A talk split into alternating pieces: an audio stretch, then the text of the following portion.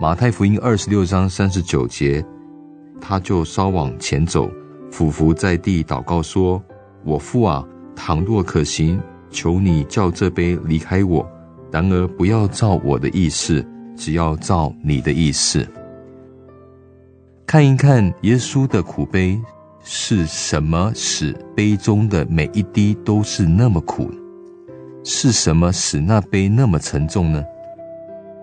杯中所盛的，乃是无法描述、为赎世人罪孽所需的，那就是死亡奥秘的痛苦，为历世历代赎罪所担当的痛苦，集中在这杯里。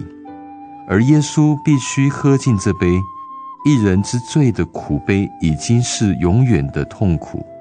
现在历世历代的罪公价都倾入在这一个杯底，且要一个人来喝尽。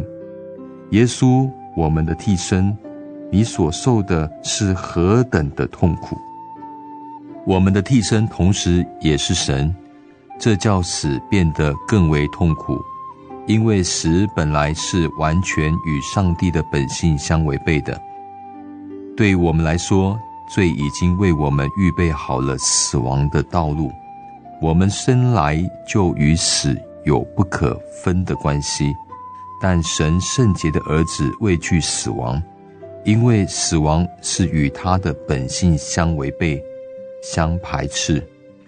那称自己为生命的，现在要死。那圣洁的成为罪，那蒙福的成为被咒诅的。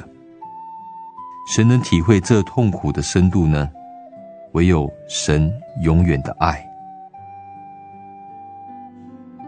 今天的经文是马太福音二十六章三十九节，他就稍往前走，俯伏在地祷告说：“我父啊，倘若可行，求你叫这杯离开我。”然而，不要照我的意思，只要照你的意思。